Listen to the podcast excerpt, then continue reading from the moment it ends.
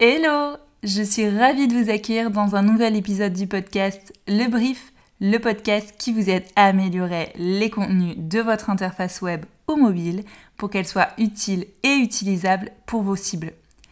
Si vous saviez à quel point j'étais hyper excitée d'interviewer Sophie, en fait j'ai fait il y a quelques temps, et j'espère que vous l'avez écouté, j'ai fait un épisode solo où j'expliquais les bases euh, du métier du X-Writer et euh, je pense que ça peut paraître encore abstrait dans vos esprits, mais là, aujourd'hui, dans cet épisode, on va vraiment entrer dans l'univers d'un UX Writer, ou plutôt d'une UX Writer précisément, et savoir concrètement ce qu'elle fait au quotidien et la plus-value énorme qu'elle apporte à une boîte qui développe un service digital. Donc vous l'aurez deviné, Sophie est UX Writer dans une boîte hyper connue qui est Doctolib. Ça me tenait doublement à cœur euh, d'interviewer une UX writer qui plus est dans une boîte de santé. Parce que si vous ne le savez pas encore, euh, moi je suis UX writer et rédactrice web dans le secteur de la santé, spécialisée dans ce secteur-là. Et forcément, vu le succès euh, de Doctolib, je dois dire que ma curiosité était vraiment à son comble. Dernière petite chose, et après j'arrête mon blabla, mais une chose qui a vraiment son importance pour votre écoute, en fait, Sophie utilise quelques termes un peu techniques, des termes qui sont propres à son entreprise et des termes qui sont propres au métier du X-Writer. Moi, c'est vrai que ça me paraissait clair, mais en réécoutant l'épisode, je me suis rendu compte que ça pouvait être euh, euh, assez déstabilisant et, euh, assez peut-être compliqué à comprendre. En tout cas, c'est vraiment quelques petits termes par-ci par-là et je les ai expliqués dans les notes de l'épisode, donc qui se trouvent sur mon site internet directement. Donc n'hésitez pas à aller voir si un terme vous paraît flou pendant votre écoute ou après, ou même avant, pour vous faciliter. Euh, j'y ferai gaffe la prochaine fois euh, quand un invité euh, va aborder un terme technique, je lui demanderai d'expliquer, de préciser ce que ça veut dire. Mais bon bref, trêve de bavardage, j'espère que l'épisode vous plaira et maintenant je laisse place à ma conversation avec Sophie. Bonne écoute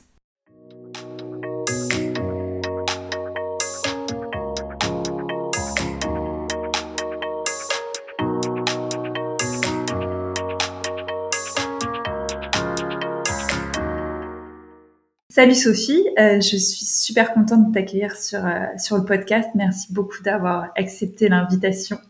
Merci à toi. Euh, et, en plus, je suis d'autant plus ravie parce que tu es la première UX Writer que j'interviewe. J'ai déjà abordé le sujet dans mes, dans mes précédents épisodes de podcast, mais là, ça va être vraiment du concret, ce que tu fais au quotidien et ce que c'est vraiment l'UX Writing. Donc, je suis trop trop contente pour ça et encore merci. Je vais te le dire dix mille fois, je te préviens. et, euh, et puis bah en fait on va on va y aller euh, directement. Euh, juste donc du coup pour récapituler pour ceux qui, qui nous écoutent, Sophie est UX writer chez Doctolib. en plus, moi, je, je, je, travaille surtout dans le domaine de la santé, donc ça m'intéressait encore plus de, de t'interviewer. Et en fait, ma toute première question, c'est un peu euh, une définition, la basique. C'est quoi euh, l'UX writing pour toi? Comment tu définis ton métier en fait? Alors, euh, du coup, pour donner une définition un peu simple et basique de, l'UX writing, je dirais que c'est en fait écrire du contenu sur une interface digitale, sur un produit ou, un site web même, euh, dans le but en fait d'interagir avec l'utilisateur, de le guider et euh, de lui fournir du contenu qui est euh, utile pour lui. En fait, c'est pas seulement euh, le, la voix ou, ou l'identité de marque de, de l'entreprise, mais c'est surtout du contenu qui doit être considéré comme étant utile pour l'utilisateur. D'accord, ok. Utile pour l'utilisateur et qui reflète la, marque, la voix de, la marque. Ouais. Un mix des deux, enfin, idéalement. Ouais, pour réussir à trouver le, le, juste milieu, la bonne dose. Euh, et euh, on en a un peu parlé en off, mais du coup là c'est bien de, de, de, repositionner le truc. C'est quoi ton parcours? Comment t'es devenu UX writer? C'est un peu compliqué comme question parce que j'ai pas l'impression d'être un jour devenu UX writer. Je, je faisais du UX writing euh, dans ma dans mes expériences précédentes professionnelles sans, sans vraiment nommer le métier. Euh, ma première expérience pro, c'était j'étais inbound marketing manager chez Uptilab Donc du coup, mon, mon métier, c'était euh, de, de, créer du contenu de qualité pour générer du, du, trafic sur le site et des leads pour les commerciaux. Euh, donc là, j'étais plutôt, on va dire, euh, très orientée contenu marketing, mais je faisais plein, plein d'actions marketing pour, pour générer du trafic. Donc ça passait par des articles de blog, ça mm. passait par aussi du contenu téléchargeable comme des e-books ou des études de cas, des, des, des cas clients. Euh, donc vraiment pour vraiment générer euh, de l'intérêt et euh, avoir envie de donner son adresse email pour télécharger ce contenu. et du coup, voilà, mais il n'y avait pas que ça, il y avait aussi de l'événementiel parce que du coup, il fallait trouver les, salons pertinents pour pour Optilab, pour aller s'exprimer, pour rencontrer de, des prospects qui pourraient être intéressés par l'agence. Donc voilà, c'était vraiment plusieurs actions marketing et j'avais vraiment une appétence pour le contenu. Euh, et du coup, c'est pour ça qu'après un an d'expérience chez Aptilab, je me suis euh, spécialisée en tant que content stratégiste chez ABTC. Et là, du coup, j'ai, vraiment, on va dire, approfondi la stratégie de contenu côté marketing pour vraiment travailler ce positionnement marketing, cette image de marque à travers des articles de blog, à travers euh, ben, toujours des cas clients, des, études de cas beaucoup plus concrètes. Et, euh, en fait, en étant un peu la, la seule euh, content stratégiste de l'entreprise, au début, ben forcément, tu, tu te rapproches du produit, tu fais un peu de product marketing. Euh, et puis, euh, et puis du coup, après, ben, en étant euh, avec une aisance rédactionnelle, tu, enfin, je me suis vite rapprochée du produit à, à essayer de, d'aider en tout cas les product designers à, à concevoir des, des interfaces avec des mots beaucoup plus clairs, avec des explications euh, euh, plus simples. Et, euh, et, voilà. Et en fait, après, étant plutôt passionnée par la rédaction de contenu, je me suis orientée sur des missions en freelance. Et j'ai mmh. travaillé avec plusieurs startups, donc vraiment sur la rédaction. Et en fait, même chez Mac, chez ABTC, en tant que freelance, en étant euh, content stratégiste et, rédacteur, ben, en fait, je suis aussi sollicitée pour optimiser le, le, contenu d'une interface, le contenu du site, avec des enjeux de simplifier l'explication, aider l'utilisateur à mieux naviguer, euh, à résoudre, enfin en tout cas à remplir telle ou telle action. Et en fait, je faisais du UX writing sans avoir vraiment euh, nommé hmm. ce que c'était un métier. En tout cas, c'était euh, il y a deux trois ans. Et, et, du coup, voilà, je suis pas, j'ai pas la sensation d'être devenu UX writer un jour, mais de l'avoir un peu toujours été, en ayant de plus en plus de missions et de plus en plus de collaborations avec les product designers et les équipes produits. Euh, du coup, euh, ben voilà. Après, je me suis aussi renseignée de mon côté sur euh, les compétences et, et les et toutes les méthodologies produits. En fait, voilà, je me suis rendu compte que toutes les missions que je faisais, elles pouvaient être nommées et que ça s'appelait du l'UX writing. Ouais, c'est vrai que le terme est apparu il n'y a pas si longtemps que ça, quoi. Et c'est plus répandu à l'étranger. Oui, et encore aujourd'hui, je pense qu'on est souvent, on, on, nomme souvent l'UX writer comme étant un copywriter. Mm. Euh, ce qui euh, ce qui est pas exactement la même chose parce que du coup il y a aussi les enjeux de ben, de user experience qui sont pris en compte dans le métier du UX writer. Euh, donc voilà, c'est pour ça que comme je le disais, j'ai un peu toujours fait ça sans vraiment le nommer. et ce qui est encore pas le cas à chaque fois aujourd'hui. Je pense qu'il y a plein de copywriters qui font du UX writing sans sans vraiment le savoir. Ouais, plein de, rédacteurs, hein. je, suppose. C'est juste que ouais, le, terme est apparu et là maintenant il faut réussir à l'expliquer. Exactement. et euh, donc ouais, il y a, vraiment pas de, parcours type.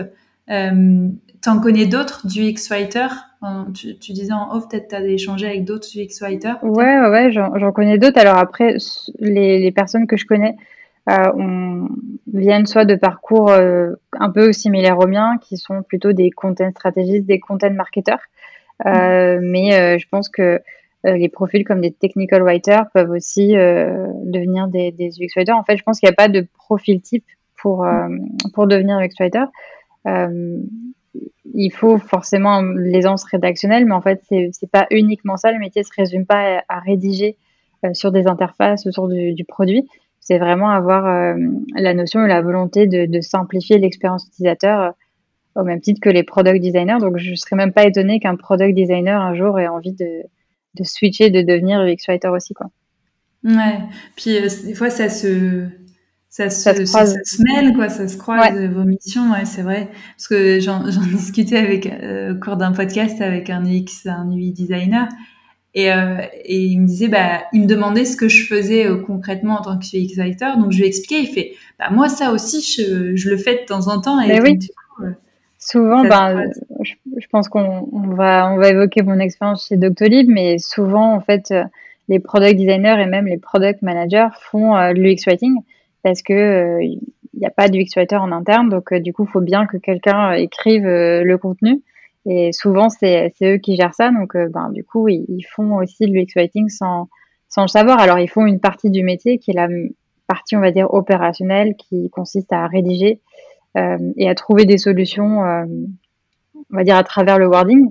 Ils font pas la partie stratégie, la partie évangélisation du métier, créer des guidelines aussi pour, pour homogénéiser le contenu, pour normer tout ça. Donc, ils font une partie du métier, mais bon, ils le font quand même, quoi. Ouais. Et du coup, vu que tu évoques Doctolib, euh, pourquoi ils ont embauché euh, une UX writer? C'était quoi l'enjeu pour eux euh? Parce que c'est quand même assez rare au final en France des boîtes qui. qui ouais, ouais, c'est pas, euh, c'est pas répandu. En fait, Doctolib, le, le besoin, il, il s'est fait parce que, ben, comme je le disais, c'est c'était les product designers et les product managers qui, qui créaient le contenu. Donc euh, chacun est, est responsable de, de, sa feature team. Euh, du coup, il y a plusieurs fonctionnalités qui sont développées, euh, qui sont créées, on va dire, en, en parallèle. Et, et, du coup, ben, le contenu aussi, il est créé par plusieurs personnes. Et, et, en fait, il pouvait y avoir, je me rappelle, c'est Michael David, mon manager, qui m'a raconté ça. C'est en fait, il pouvait y avoir des débats interminables sur sur le, le, le wording d'un CTA, par exemple. Et, euh, du coup, euh, c'était vraiment, euh, c'était vraiment problématique parce qu'il pouvait perdre énormément de temps, passer énormément de temps.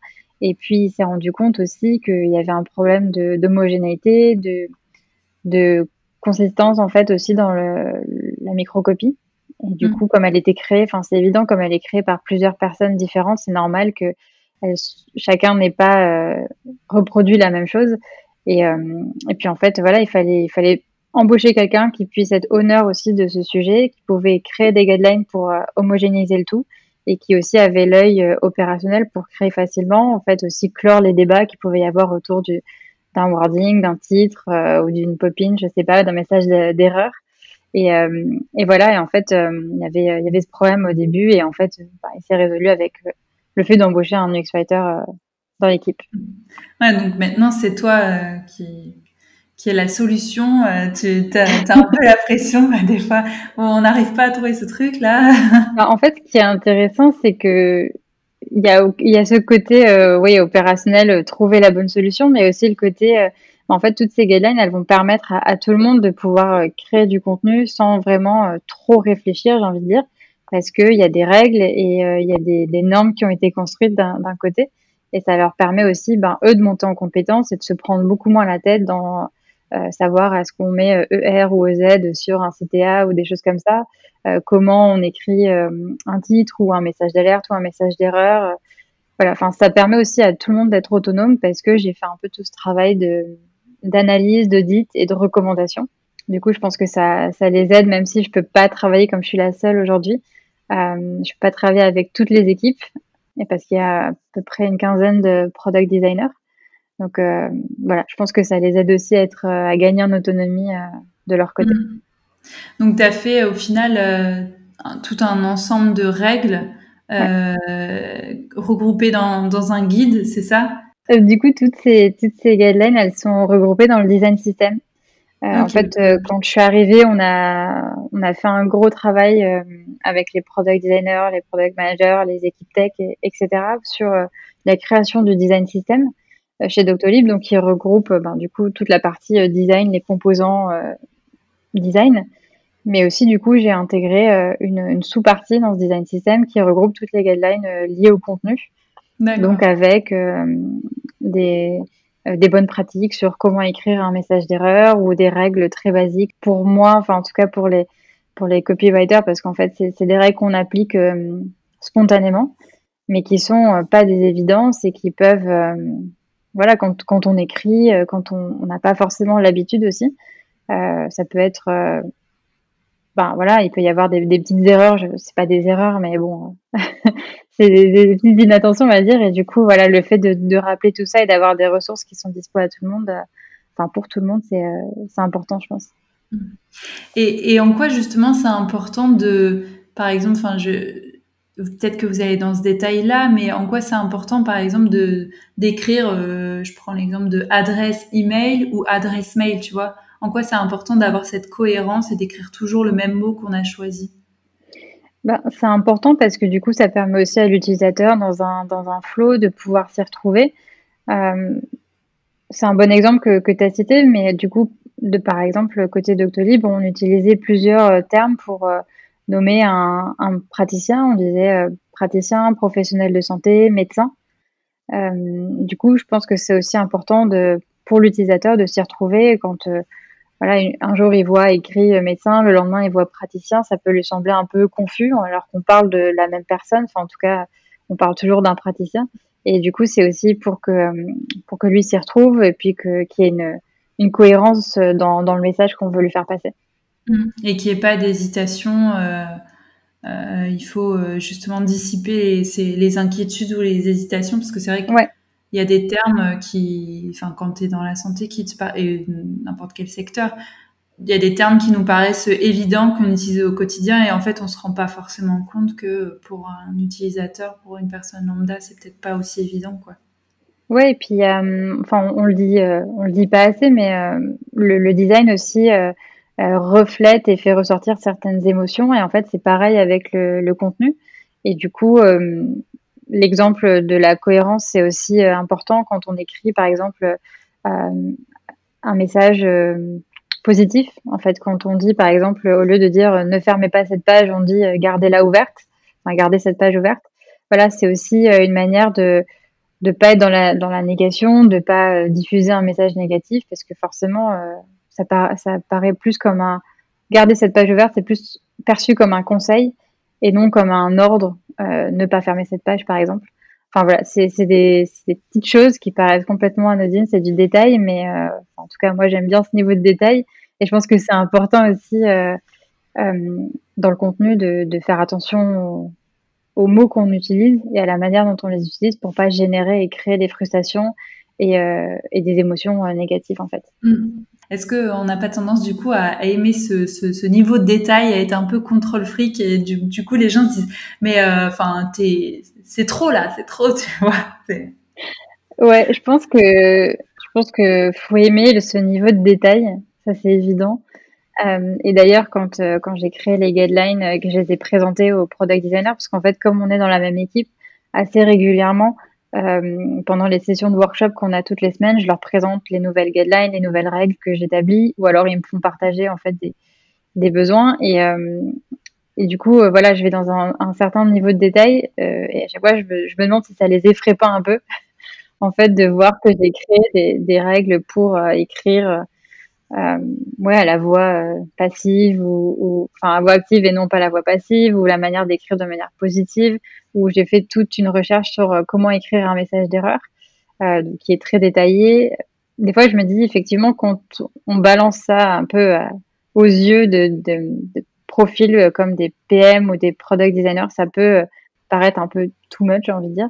Et puis en fait, non, parce que ça permet de clore les débats, tout simplement. Et du coup, ces, règles, elles sont hyper bien perçues au sein de, des équipes, que ce soit les équipes, enfin les PM, euh, ou les product designers, euh, parce qu'en fait ils se disent mais c'est tellement, euh, tellement détaillé, enfin, ça répond à toutes nos questions qu'on pouvait avoir, et en fait ça répond aussi à toutes les, inquiétudes entre guillemets. Puis même s'il y a des questionnements, ben, en fait euh, soit on, on améliore certaines règles, soit justement on en crée d'autres parce que du coup il y a d'autres questionnements. En fait, ça permet de clore les débats. C'est vraiment comme quand on crée un design system et qu'on définit des couleurs de la charte. Et ben du coup, même si on a été dans un niveau de détail à définir la couleur euh, primaire, la couleur secondaire, ben en fait, euh, c'est exactement pareil. C'est un niveau de détail qui est important, je pense. Et, ces règles-là, elles sont figées ou il y en a certaines qui sont amenées à évoluer euh? ben, Aujourd'hui, elles ont été créées, enfin, je, je, les ai créées moi-même avec les, les, product designers qui, qui sont dans l'équipe. Et aujourd'hui, on vient d'intégrer un UX writer pour le marché allemand. Voilà, elles sont basées sur, mes connaissances, sur ce que j'ai pu analyser de l'existant, mais aussi elles intègrent forcément des, le langage français et toutes les règles que comporte le langage français. Je pense qu'il faudra peut-être les adapter pour le marché allemand. En tout cas, euh, je serais hyper intéressée de travailler avec euh, avec euh, Kai qui nous a rejoint en tant qu'exploiteur pour l'Allemagne. Voilà sur est-ce qu'on est-ce qu'on les améliore, est-ce qu'elles sont suffisamment globales et générales pour être adaptées sur les deux marchés, ou est-ce qu'on split justement une, même règle pour les deux? Parce qu'en fait ce que j'ai créé pour le marché français marche pas forcément pour l'Allemagne. Et donc voilà, en fait, je pense que c'est quelque chose qui est qui est vivant, j'ai envie de dire, même si c'est un peu bizarre comme formulation, mais qui, euh, forcément est amené à, évoluer et à bouger euh, constamment. Je pense qu'il faut être ouvert aussi au, à l'amélioration et à l'optimisation des, des, règles en général pour faire avancer euh, le, le, sujet. Et puis aujourd'hui, on a par exemple défini un seul tone of voice qui correspond aux deux audiences qu'on a. Et en fait, après dix mois que je suis chez Doctolib, on est en train de, de travailler plutôt sur un tone of voice euh, plutôt spécifique pour l'équipe, euh, enfin pour les patients, et un autre pour les praticiens. Voilà, c'est déjà une première règle qu'on fait évoluer après euh, après presque un an du X-Writing chez Docto. Quoi. Donc c'est c'est cool parce que du coup, je commence à, à retravailler ce que j'ai déjà initié. Donc c'est aussi hyper intéressant. Hmm. Et, et, justement, du coup, tu abordes le tone of voice. On va peut-être un peu l'expliquer. Est-ce que pour toi, c'est un peu un peu enfin un peu similaire à, l'identité de marque? Enfin, ça se recoupe quand même. Ouais, ouais je pense que c'est euh, c'est un élément euh, qui fait partie de l'identité de marque, en tout cas qui peut euh, qui s'en détache pas. Aujourd'hui, quand je, parlais justement de travailler sur le tone of voice patient, justement, je travaille avec l'équipe marketing patient parce que du coup, définir ce tone of voice, ça, ça ne va pas forcément que impacter le produit, ça va impacter aussi tous les messages marketing euh, qui vont euh, être adressés à cette audience-là, euh, qui sont les patients. Donc du coup, c'est vraiment un travail d'équipe avec le marketing, avec les équipes stratégiques qui travaillent sur l'image de marque, le positionnement du produit pour cette audience.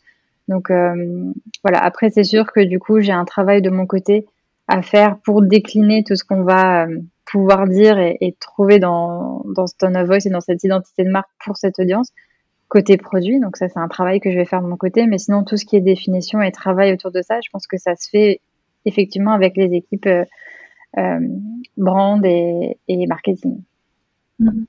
Et concrètement, euh, ça, se ça se matérialise comment? Enfin, c'est quoi le tone of voice?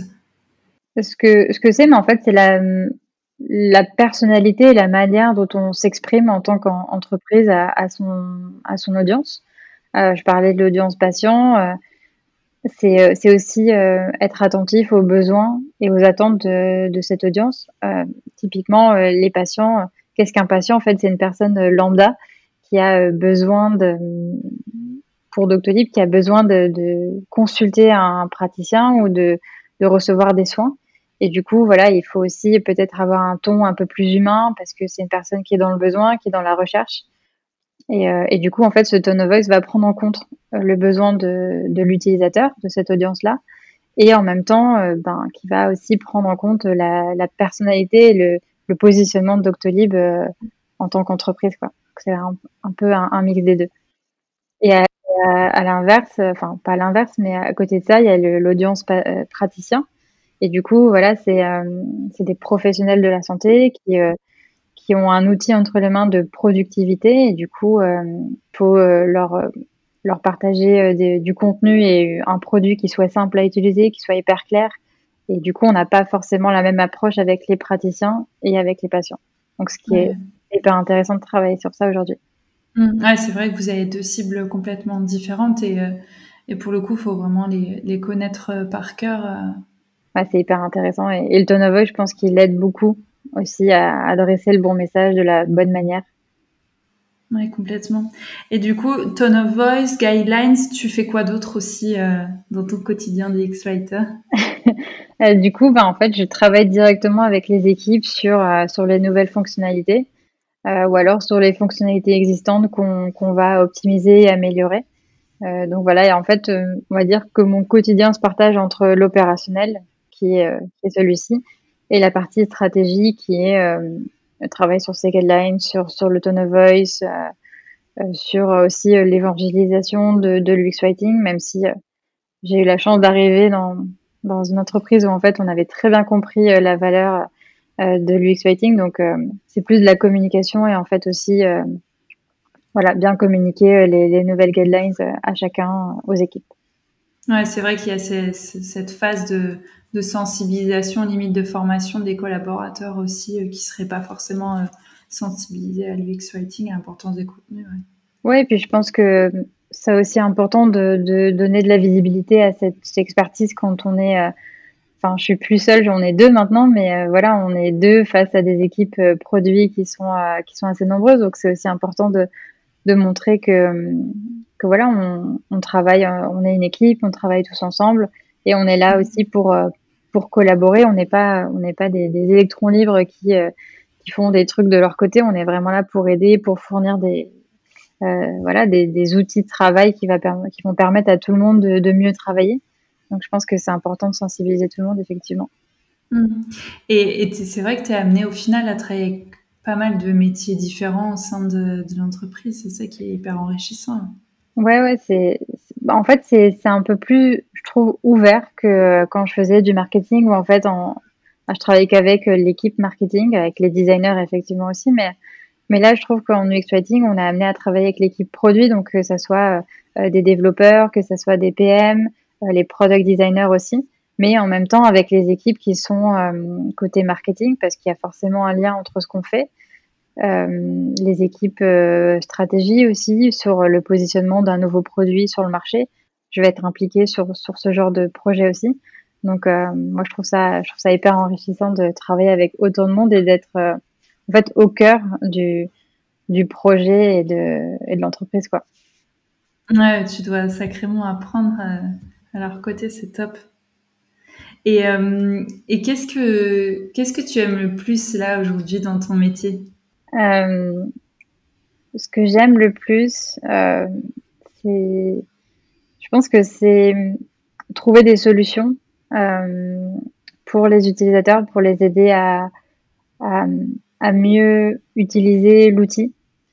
Euh, en fait, euh, j'ai découvert aussi le travail et la collaboration avec les user researchers euh, qui sont intégrés dans l'équipe design.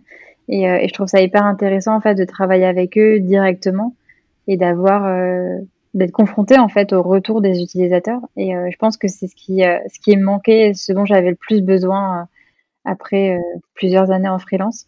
Et je pense que c'est ce qui me plaît le plus, c'est d'avoir euh, les retours directs des utilisateurs euh, et de voilà travailler sur euh, trouver une solution, essayer d'y répondre, travailler aussi avec les product designers.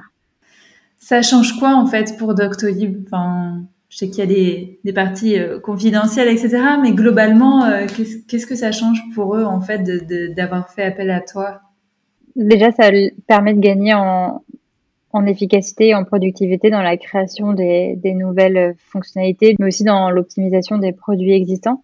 Euh, c'est comme le fait d'avoir un design system, ça permet de plus rapidement générer des, euh, des composants, d'être cohérent entre les différentes interfaces. Je pense que c'est pareil pour le, le, contenu, donc ça permet de gagner en efficacité. Et ça permet aussi de gagner en, en cohérence euh, et en expérience utilisateur. En fait, ça, ça lisse, j'ai envie de dire, l'expérience utilisateur et puis, euh, et puis voilà, ça, ça permet aussi d'améliorer encore euh, un niveau au-dessus euh, l'expérience utilisateur parce que comme je disais, la user research en amont. Euh, ensuite, tu as le product design et, et l'UX writing qui vont euh, trouver des solutions. Et du coup, tu as vraiment un binôme design-contenu qui, qui, va permettre de, créer la, solution la plus adaptée, je l'espère, aux besoins de l'utilisateur. Donc, je pense que ça change ça change tout ça, ouais. Euh, Doctolib, on s'est déjà exporté en Allemagne, mais euh, le fait d'avoir aussi des, règles et des bases pour le marché français, ça permet de les dupliquer aussi euh, en Allemagne. Et en fait, du coup, euh, l'UX en, Allemagne va pouvoir déjà avoir une, une, base et une connaissance de l'existant pour pouvoir lui travailler et avoir une cohérence entre les produits Doctolib en Allemagne et Doctolib en France. Ça permet de gagner aussi du temps dans dans le, on va dire, euh, l'internationalisation du produit. Hmm, complètement. Et euh, du coup, j'avais une question qui, qui m'était venue en tête, mais je, je l'ai complètement oubliée. Tant pis, peut-être qu'elle reviendra. Et euh, au final, tu trouves que l'UX Writing, ça prend de l'ampleur en France ou pas? Ou alors j'ai envie de dire oui et non, parce que oui, parce qu'en fait, il y a trois ans, je savais pas ce que c'était. Enfin, je savais pas ce que c'était. Il était, c'était beaucoup moins. on mettait pas de on mettait pas ce terme sur cette expertise. Euh, il y avait presque pas de ressources en France. Il y avait beaucoup plus de ressources, pas forcément euh, aux États-Unis, puisqu'il y a beaucoup plus de UX writers. Mais euh, j'ai l'impression que voilà, on est au début de quelque chose. et de l'UX Writing en France, il y a des postes qui sont créés dans plusieurs entreprises. Donc, je pense qu'on est vraiment au début, qu'il faut continuer à, à créer des ressources pour informer euh, autant ceux qui veulent potentiellement devenir UX mais aussi ceux qui sont amenés à travailler avec eux parce que euh, parce que voilà, c'est pas gagné non plus à, à, convaincre tout le monde de la valeur de, de l'UX Writing. Donc, euh, je pense qu'il y a, il y a ce besoin dans plusieurs entreprises, mais qu'il n'est pas encore déclenché. Et voilà, je pense qu'on est au tout début. Alors, est-ce que ça prendra plus d'ampleur rapidement? Je sais pas. Est-ce que ça va mettre du temps? Je sais pas non plus. Mais voilà, un peu au début quelque chose. C'est pour ça que je suis hyper contente qu'on parle du Writing et qu'on mette un peu de lumière sur ce métier. Mais, mais c'est vrai qu'au final, je, je pense que ça prend de l'ampleur du côté de, des, de ceux qui, qui offrent leurs services. On a tous les deux, tu, tu me disais en off que tu avais euh, des messages euh, à droite et à gauche, et, et moi aussi j'en ai quelques-uns sur comment devient UX Writing, qu'est-ce que c'est au quotidien, etc. Et, et que pour l'instant les boîtes connaissent pas ce métier-là. Déjà l'UX de façon générale, ça, enfin c'est pas que ça commence à venir, ça fait déjà quelques années, mais déjà il faut réussir à, prendre en compte l'importance, l'enjeu de l'expérience utilisateur euh, avant tout. Et, moi je pense qu'une boîte euh, peut réussir quand surtout elle a un service euh, digital web ou mobile, euh, je pense qu'elle peut réussir en se focalisant vraiment sur l'expérience utilisateur de manière générale. Ouais, je suis complètement d'accord. Et puis, euh, concernant l'UX Writing, je pense qu'il y a une vraie méconnaissance de l'expertise en général qui est encore très présente en France. on a du mal à, concevoir une journée type d'un UX Writer où on se demande souvent mais qu'est-ce que peut faire un UX Writer à temps plein dans une entreprise? euh, je pense qu'on on associe souvent le métier et les missions de, du X-Writer comme étant euh, peut-être un peu trop tardif dans, la conception d'une fonctionnalité, d'un produit ou d'un site. On se dit, bah, en fait, une fois qu'on a fait le design, on va faire le, contenu. On a encore du mal, à, comme tu le disais, à intégrer cette euh, expertise en amont pour vraiment concevoir l'expérience utilisateur euh, avec le contenu plus en amont et avec le design, etc. Donc, parce que c'est vrai que, enfin, je, je, le vois en, en, en, participant à la conception de sites web euh, et, euh, et, en faisant le contenu des pages, bah, c'est déjà arrivé que euh, le site soit lancé, la création du site soit lancée, que tout soit avancé et qu'on me dise bah ouais mais il faut des contenus. Et au final, bah ouais, mais en fait, ce qu'on veut dire, ça rentre pas dans vos cases là. Donc, oui. fallait faire appel à moi avant. Exactement. oui, pour commencer. Oui, parce que finalement, euh, l'UX Writing, c'est pas, euh, c'est pas euh, mettre le contenu qui fitera le mieux avec le design déjà euh, établi. En fait, c'est vraiment, euh, bah, en fait, peut-être qu'on aurait changé le design si on avait pensé en amont au wording, parce que du coup, le message qu'on veut faire passer, il est pensé trop tardivement et du coup, voilà, on perd, on, on perd en force de message, j'ai envie de dire, parce que du coup, on doit remplir des cases, quoi. Ouais. Et, euh, et du coup, pourquoi les, les... il y a cette ampleur de, de, enfin, de ce, cet essor-là de, de, prendre en compte l'expérience utilisateur, de l'UX design et, et, maintenant ça commence progressivement de l'UX writing. Pourquoi, selon toi, il y a ce, ce besoin-là de, de se focaliser sur l'expérience utilisateur alors qu'au final, avant, il y, a, y, a, pas mal de boîtes qui, qui, qui fonctionnaient très bien, tu vois? Bah, Je pense que justement, il y a de plus en plus de d'acteurs sur le marché. Euh, il y a de plus en plus de produits qui se font en concurrence et, euh, le besoin d'être euh, d'être l'outil le plus attractif et aussi qui sera le plus utile aux utilisateurs, c'est devenu un enjeu majeur. C'est bien beau de, de, faire du marketing et d'avoir su attraper, j'ai envie de dire, les utilisateurs, mais après, il faut, faut, aussi les convaincre au quotidien et, et, leur proposer un outil qui soit en accord avec leurs besoins, en accord avec euh, aussi euh, ceux qui sont venus chercher en fait initialement. Euh, et, du coup, voilà, je pense que l'expérience utilisateur prend tout son sens à ce moment-là, c'est de ben, d'être l'outil le plus adapté possible pour l'utilisateur. Et, en fait, ça passe par par le, design, mais ça passe aussi par par le wording en fait.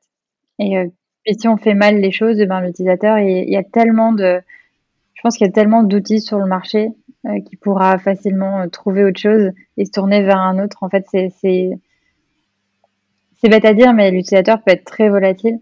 Et du coup, mm. et je pense qu'il faut aussi savoir euh, proposer un, quelque chose de, de, qualité.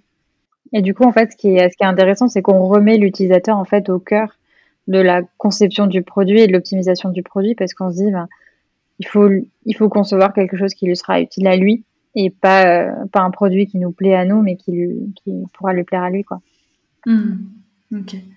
Euh, et est-ce que selon toi, l'UX Writing euh, est réservé aux grandes entreprises ou des petites boîtes peuvent quand même faire appel à, des, au service d'un UX Writer? Je pense que les grandes entreprises peuvent avoir besoin d'un UX Writer à temps plein parce que euh, aujourd'hui, typiquement, il y, a une, quinzaine de, product designers chez Doctolib. Donc, du coup, euh, voilà, j'ai pas mal de choses à faire, on va dire. Plus, il y a aussi euh, le fait qu'on soit en Allemagne, donc il y a le marché allemand aussi à couvrir côté UX Writing. Donc, du coup, je pense que c'est un, un UX Writer à temps plein, c'est assez réservé aux grandes entreprises parce qu'il faut un produit assez dense avec plusieurs fonctionnalités ou en tout cas peut-être plusieurs produits ben, Doctolib par exemple. Euh, mais euh, je pense que c'est pas réservé qu'aux grandes entreprises et que du coup, euh, dans un projet de refonte de site ou d'optimisation du produit, on peut faire appel aussi à un UX writer, comme on ferait appel à un, UX designer en fait, en freelance pour justement concevoir ben, un, un, nouveau produit ou une nouvelle fonctionnalité ou un nouveau site complètement adapté aux besoins, à la navigation, et, etc. Ouais. C'est bien, c'est bien pour mes affaires.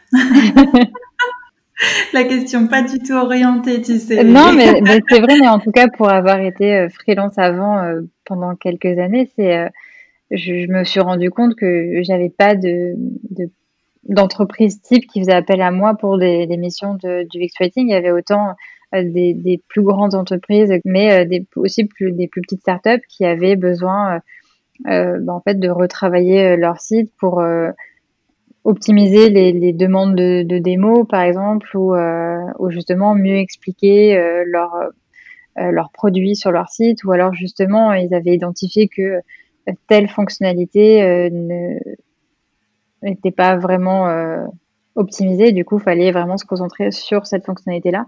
Par exemple, en freelance, j'ai travaillé pour optimiser le, le flow de self-onboarding d'un produit c'est hyper précis, mais en fait, euh, pour eux, ça changeait tout. Et du coup, on était en binôme avec un UX designer euh, pour, euh, pour revoir un petit peu ben, en fait, tout ce flow de A à Z. Qu'est-ce qu'on raconte au début? Comment on fait naviguer l'utilisateur Donc, donc voilà, il y a, y a, de quoi faire, je pense. Et je pense qu'il n'y a même pas assez de Writer pour tous les projets qui, qui existent aujourd'hui. Quoi.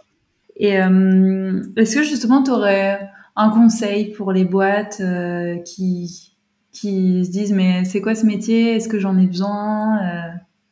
ah, Alors un conseil, ce serait euh, de, de, je pense, ne pas avoir peur de demander à des, des UX writers en fait leur, leur avis.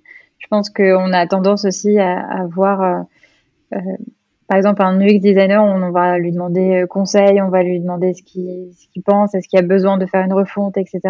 Je pense que d'avoir l'avis d'un UX writer aussi dans un projet, c'est important parce que du coup, on va avoir un travail qui est complètement différent, mais qui est complémentaire aussi. Du coup, pas avoir peur aussi de solliciter des UX writers. Et je pense que dans des missions en freelance, on peut aussi très bien dire, ben, là, il n'y a pas matière à travailler, donc, donc voilà. Et justement, s'il y a des projets qui nécessitent l'intervention d'un UX writer, ça peut être intéressant aussi de d'avoir un, avis complémentaire avec celui du designer. Et puis, euh, et puis voilà, écouter les podcasts qui parlent du X-Fighting pour justement apprendre un peu plus sur le métier si jamais on, est vraiment hésitant et, et, pas convaincu par la valeur du métier. Ne pas hésiter à discuter avec les UX Writers pour mieux comprendre le métier euh, et mm. pour, euh, pour comprendre la valeur euh, de, de l'UX Writing sur un projet précis ou, ou pas. Ok, top. Bah écoute, je pense que je pouvais pas rêver mieux euh, que toi pour commencer, pour interviewer un X-Writer. Et je pense qu'on a une bonne vision de ce que c'est euh, le métier du X-Writer et, et, l'importance de, d'accord, enfin, et, l'importance justement d'accorder de l'importance au contenu euh, et à répondre aux besoins des utilisateurs. Donc merci beaucoup. Dernière question, si on voudrait, euh, si on voulait te contacter, euh, où est-ce qu'on peut te retrouver euh? eh ben, du coup, je suis sur Twitter et LinkedIn, donc je suis assez active. J'essaie de répondre aux, aux, messages quand j'en reçois, en tout cas voilà, je, je, serais ravie de répondre aux questions s'il y en a euh, sur le X-Fighting ou sur n'importe quoi. Mm. Euh, bah écoute, merci beaucoup. Euh, j'espère que ça t'a plu aussi, que, c'était, euh, que les questions étaient aussi intéressantes. Carrément, c'était hyper intéressant. En tout cas, ben, merci encore à toi d'avoir consacré un, un épisode sur le X-Fighting et, et sur Doctolib aussi. Et voilà, merci beaucoup à Sophie pour ces échanges. J'espère vraiment que l'épisode vous a éclairé sur le métier du X-Writer. D'ailleurs, dites-le moi en commentaire ou sur les réseaux sociaux. Et si vous avez besoin de plus de précision, envoyez-moi un message ou alors directement à Sophie. Et comme je vous l'ai dit au début de l'épisode, vous retrouverez des explications de certains termes utilisés et également les endroits où vous pouvez contacter Sophie. Donc n'hésitez pas à aller directement sur mon site internet apollinerose.fr. J'espère vraiment que l'épisode vous a plu. Si c'est le cas, comme d'habitude, n'hésitez pas à me laisser un commentaire ou une note sur la plateforme sur laquelle vous écoutez ce podcast. Ça m'aide vraiment à le faire grandir et surtout à savoir si oui ou non ce podcast vous est utile. Donc vraiment, n'hésitez pas, n'hésitez pas à m'envoyer un message pour, pour me dire. Et d'ailleurs, n'hésitez pas non plus à me suggérer des sujets ou personnes que vous aimeriez entendre. Euh, ce, serait, hyper intéressant de savoir euh, ce, que, ce que vous aimeriez écouter et les choses que vous aimeriez approfondir ou apprendre. Dernière petite chose avant de vous quitter et je vous laisse tranquille. Si vous souhaitez améliorer les contenus et la lisibilité de votre site web, je vous encourage vivement à vous abonner à ma newsletter. Une fois par semaine, je vous donne des tips hyper concrets pour améliorer la lisibilité, les contenus de votre site web, mais pas que, euh, aussi l'ergonomie, l'accessibilité. Rendez-vous dans les notes de l'épisode pour vous y inscrire si vous le souhaitez, ou sur mon site directement. Je vous dis à dans deux semaines pour un nouvel épisode de podcast. Ciao ciao